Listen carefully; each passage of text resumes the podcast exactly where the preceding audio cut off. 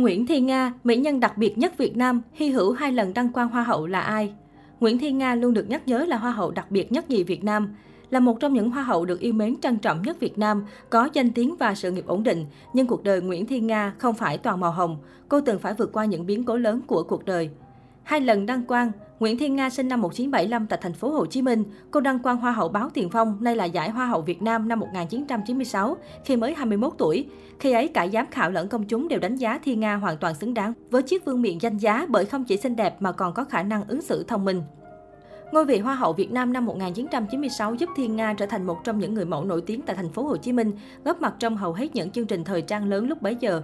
Năm 1999, cô tham gia cuộc thi Hoa hậu Việt Nam lần thứ nhất nhằm tuyển chọn nhan sắc Việt Nam thi Hoa hậu hữu nghị quốc tế, lần đầu tiên được tổ chức tại Việt Nam. Với màn thể hiện xuất sắc, Thiên Nga một lần nữa chạm đến ngôi vị cao nhất. Sau đó, khi thi Hoa hậu hữu nghị quốc tế 1999, cô đã lọt vào top 10 và nhận được giải Á hậu 2 khu vực Đông Nam Á. Bỏ sau biết thay đổi học vấn Mặc dù có con đường trong làng giải trí rộng mở nhưng chỉ 5 năm sau khi đăng quang, Thiên Nga đã quyết định sang Mỹ học và lập nghiệp. Tại Mỹ, cô theo học ngành quản trị kinh doanh tại Đại học San Jose State. Ra trường, cô đảm nhận vai trò cố vấn kinh doanh cho một tổ chức ở thung lũng Silicon phía bắc tiểu bang California. Từ khi qua Mỹ, cuộc sống của Hoa hậu Thiên Nga là một bí ẩn với truyền thông. Suốt nhiều năm, công chúng không được biết thông tin nào về cô. Sau này, khi được hỏi về quyết định đi Mỹ, khi sự nghiệp đang trên đà phát triển, cô cho biết, tôi chưa bao giờ hối tiếc về quyết định ấy, vì đó là con đường tôi muốn đi. Năm 2001, Thiên Nga kết hôn với một giáo sư của Đại học San Jose hơn cô chục tuổi.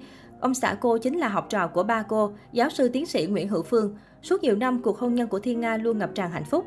Trong mắt Hoa hậu Việt Nam 1996, chồng là người mà cô luôn thần tượng. Chính vì vậy, cô chấp nhận hoàn toàn con người ông, kể cả những khuyết điểm. Biết chồng không thích mình thân thiết quá mức với các đối tác, Thiên Nga luôn chủ động giữ ý trong các mối quan hệ. Cô cũng dần rời xa sự hào nhoáng của giới giải trí để vừa hoàn thành công việc cố vấn đầu tư cho một công ty, vừa chăm lo vuông vén tổ ấm theo mong muốn của chồng. Cuộc hôn nhân của Thiên Nga thêm phần hạnh phúc khi cậu con trai Anthony ra đời. Những biến cố lớn Năm 1996, khi đang dự thi Hoa hậu Việt Nam, Thiên Nga nhận tin mẹ cô đột ngột ra đi vì một cơn bạo bệnh. Vốn được mẹ yêu thương cưng chiều hết mực nên tin này dường như quá sức chịu đựng đối với Thiên Nga. Suốt một thời gian dài, cô ôm trong mình nỗi đau khó có thể chia sẻ cùng ai. Vào cuối năm 2015, Thiên Nga nhận được một biến cố khủng khiếp nữa. Cô như chết lặng khi hay tin chồng đột ngột qua đời vì một cơn đau tim tại phòng làm việc riêng.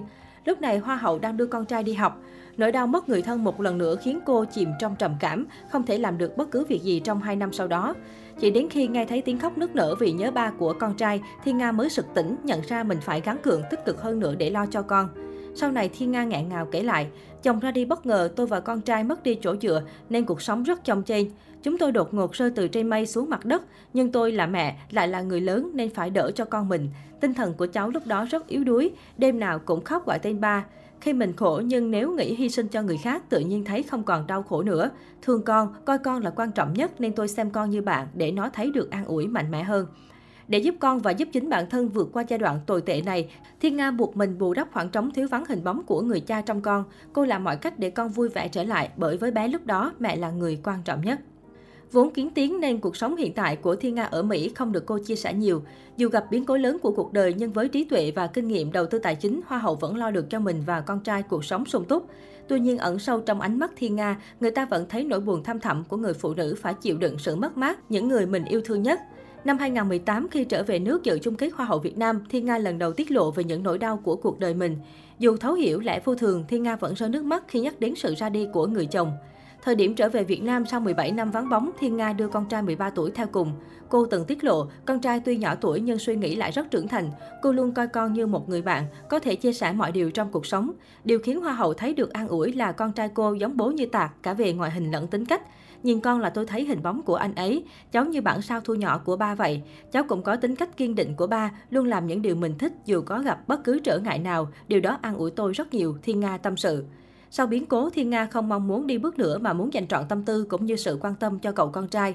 Đối với Hoa hậu, hạnh phúc giờ đây là sự bình an mà cô luôn mong mỏi cho mình cũng như cho con.